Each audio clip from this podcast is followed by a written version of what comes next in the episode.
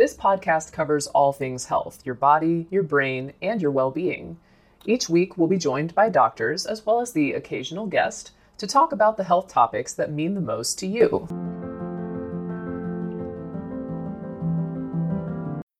How do you make a vacation last? How do you hold on to the joy, the clarity, the calm?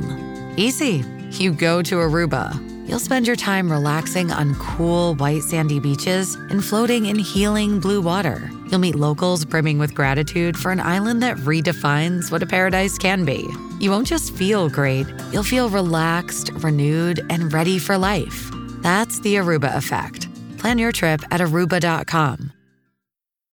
Find a fresh take on a fall getaway to Wilmington, North Carolina and beaches. Enjoy hiking trails in a state park, fresh seafood with a side of live music, and fall festivals galore. Then live it up along the Riverwalk in Wilmington's historic downtown. With three island beaches, Carolina, Kure, and Wrightsville, and a vibrant downtown, you get the best of the Carolina coast all in one place. Plan your fall getaway at WilmingtonandBeachesVacation.com.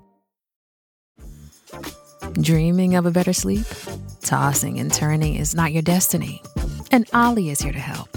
OLLY invites you to sink into sweet, sweet slumber to improve your mental and physical health and overall wellness. More than just melatonin, OLLY's ingredients help you unwind your mind for a delightfully dreamy drift off. Sleep is on the way at OLLY.com. That's O L L Y.com.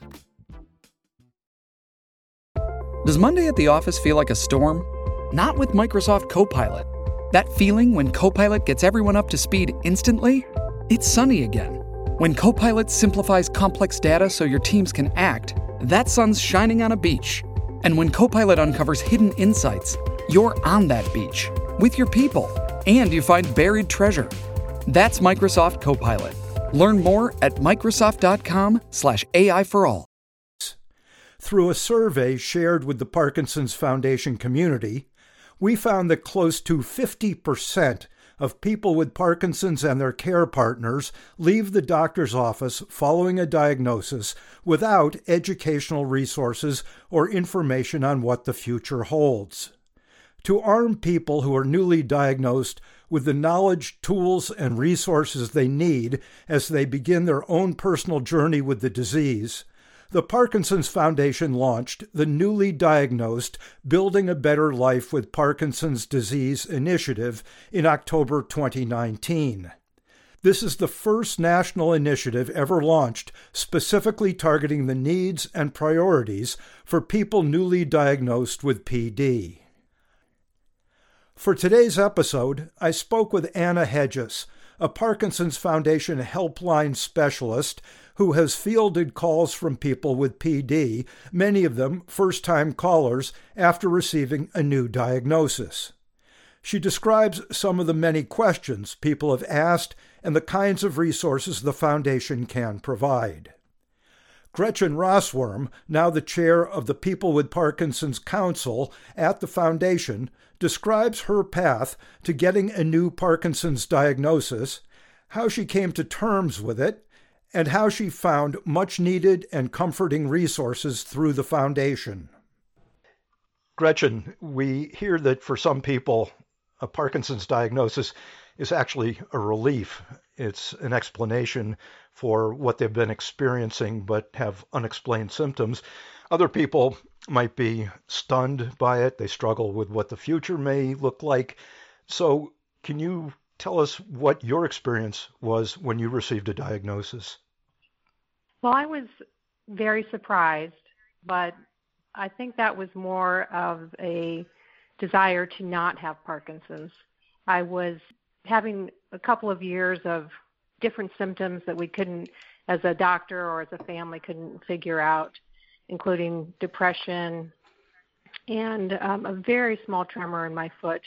And I as I said, ignored them for quite a while, and then eventually went to the doctor. So it was probably almost two years before I went to the doctor, and he sent me to the neurologist, and of course, I got the diagnosis at that time. And I was surprised, and I really should not have been because of what had been going on with me and also my family.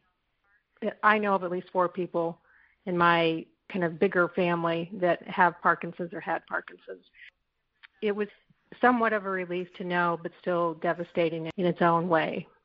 When you've gone through that with others, with my sister especially, having Parkinson's at a very young age, I had seen kind of how it goes, and it was terrifying. And so I turned my head the other way.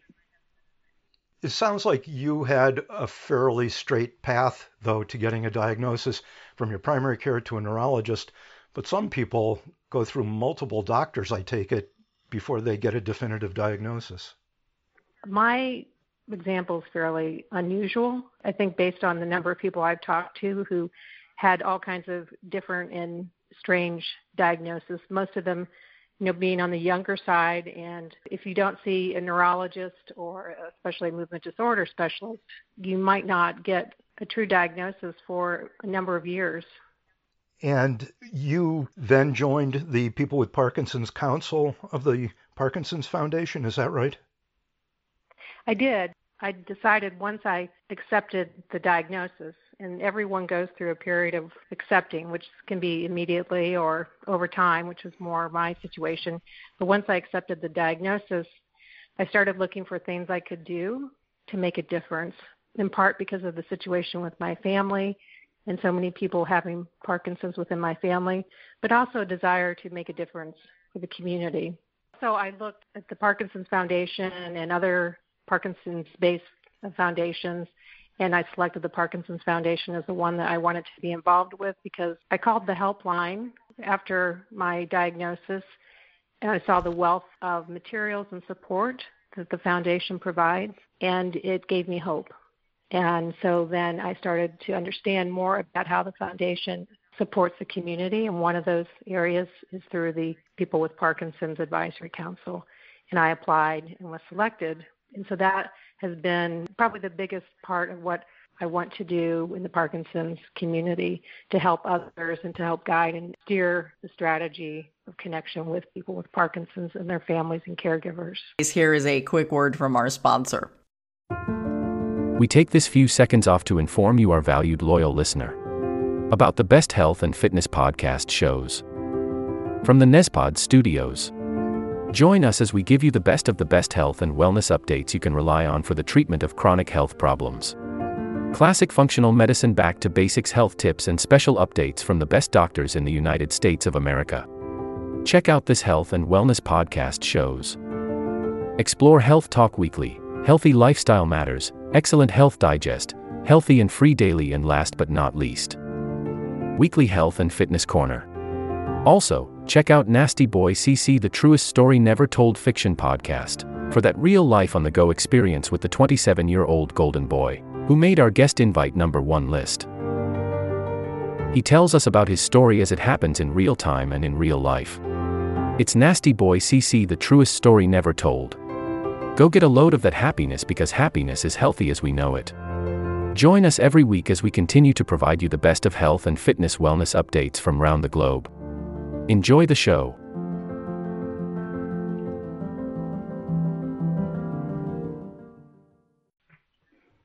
You said the foundation has a wealth of material. Can it be overwhelming? Is it organized well enough so that someone who's newly diagnosed can come in and see very targeted, useful information? It's very helpful. I remember the first time I visited the foundation website, I was looking for information specifically about depression, and I found it right away. I actually ordered several books from the foundation, which were sent to me, and I can remember opening them up and reading them and what a difference that made to me because I didn't want to talk to other people about what was going on yet. Only my husband knew of my diagnosis. But when I connected with the Parkinson's Foundation, I started to feel like I could go beyond me. I could start to think about the bigger picture for my family and, you know, in this case I was worried about my mental health as well. Let me ask Anna, since you've been on the helpline for 10 years, what are some of the most commonly asked questions and what kind of reactions do you get from callers who have been recently diagnosed? For many callers, there's a sense of relief to just talk to someone who they can ask questions of that knows what they're talking about. So, common questions include Is there a cure? Is there a way to slow or stop progression? What is the best diet? What's the best exercise? It's really interesting because we did a survey in 2019 and we found that nearly 50% of people diagnosed leave the doctor's office without any educational information. So the helpline and our newly diagnosed kit really helps fill that gap. There was nothing really before. Doctors didn't, would they have a brochure or how did they deal with it? At our centers of excellence, hopefully we have a lot of materials that we've spread to them and they're spreading out. But a lot of people go to just a general neurologist or maybe even just their primary care to get a diagnosis. And unfortunately, a lot of those doctors don't know about the great services that we have, and so they don't provide any information. I think a lot of the doctors uh, just assume, well, they'll go on the internet and figure it out for themselves, and that's not really fair. And oftentimes they advise not going to the internet in general because you can get good information, questionable information, and probably bad information too, without some guidance. What's in this kit for newly diagnosed people? Well, it's a folder and it has actionable steps list in the folder. It also has a letter from our CEO and a member of our Parkinson's Council that sort of introduces them to the foundation and what materials we offer. Gretchen, did you have other questions when you first got your diagnosis? You had mentioned mental health and depression was one aspect. Was there something or some things else that you were interested in? There were a lot of questions running through my mind. What I found is once I had the diagnosis, I wanted to understand more about the disease. One of the things I remember when I first started visiting the Parkinson's Foundation website, and after I had been diagnosed, I would read these feature stories about individuals and families who are living with Parkinson's. And it made me feel a relief there because I was connecting with people who felt like my people. they were going through some of the same things I had gone through. They were going through things that I hadn't yet happened yet, but could very well happen. And I just you know, started to not feel alone. I started to feel like I had a community with me. And that's the way it's gone ever since. I mean, the, the foundation is a terrific way to connect with other people who are walking your walk, especially for caregivers as well as people with Parkinson's. It's been a lifeline, I think, for many, many, many people. Did you find either a self imposed stigma or feeling it from other people or perceiving it even if it wasn't there? I feel that some people are scared of Parkinson's and that sometimes they almost think it's contagious. So there is a need for people to understand more about what it is and what it isn't. I think that when I was diagnosed, people thought I would immediately quit work. You know, and it's been almost three years ago, and I'm still working and I'm still extremely active and healthy. And that's part of the message that the foundation helps to get out is this is not the end, but in many ways it's a new beginning. Anna, what do you think the helpline offers specifically to people who are newly diagnosed? Well, I think it's a chance for people to talk freely and not be judged. And it's a place to get emotional support from someone who's not as emotionally intertwined as a family member might be. It's a first step uh, to getting information about what to expect some people, you know, that are newly diagnosed may not feel comfortable going to an in-person support group, especially during COVID-19. So the helpline is a space to talk to someone who has an inkling of what they're going through. And, you know, to Gretchen's point, if people don't understand or know that PD could affect their mood, we can be a sounding board and we offer specialized materials about mental health and referrals to mental health specialists. I suppose it's a way to sort of ease into the acceptance. you're not in person, you're sort of uh, separated from the person you're talking to. It's a little bit anonymous until you get comfortable with the whole thing and then maybe go to in person support groups when they're allowed outside of the pandemic. You know, Parkinson's creates a lot of activity in your body and brain that has to be managed in some way, and mindfulness is a way to do that. The Parkinson's Foundation offers Mindfulness Mondays, and it's a great way for all of us to connect with an opportunity to uh, slow down our thoughts, calm down.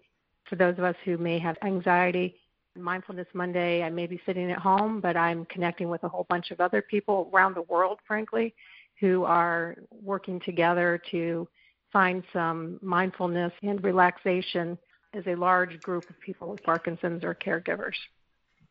I think we'll also have a podcast coming up in a month or so, which talks about Tai Chi, which seems to be both a physical and a meditative kind of activity. I love Tai Chi. That's really been a good help for me. Now, there is also on the um, Parkinson website available PD conversations, which is people writing about their experiences and it sort of provides peer to peer support. Is it helpful to see what other people have gone through or are thinking of, even at whatever stage they're at in their Parkinson's? I have found PD conversations to be very interesting and also impactful because, you know, as we said, everyone's walking down the walk of Parkinson's, but we all have a little bit different walk that we're taking. We may have different symptoms or different issues, we may have emotional or family challenges, whatever it might be. And you can go onto PD conversations and very independently, not anyone knowing who you are, you can raise that issue or question and get back very thoughtful and different kind of suggestions and ideas from other people. I found it very helpful. We're sort of coming to the end here, but do either or both of you have anything you want to add, anything important we've missed, or things just based on your own experiences? One thing I always tell newly diagnosed patients is that we did a study a while back and found that people that exercise 2.5 hours a week have a slower decline in quality of life than people that don't exercise. So we really encourage people to exercise. It's a great way to manage your mood and a great way to, you know, as some researchers think, may be able to slow down the progression. I actually have a friend who was diagnosed. He was getting stiffness in his arms. He eventually, not too long after, went on medication. He's now doing the speed bag an hour a day and saying his previously stiff arm is up to the speed of his other side. So he really got religion. He also has a boxing instructor once a week, and he's in good shape. That's great. Well, I really appreciate it. This was uh, very informative. This will conclude the episode. Thanks for tuning in. If you like what you hear, please leave a comment and subscribe. Thank you.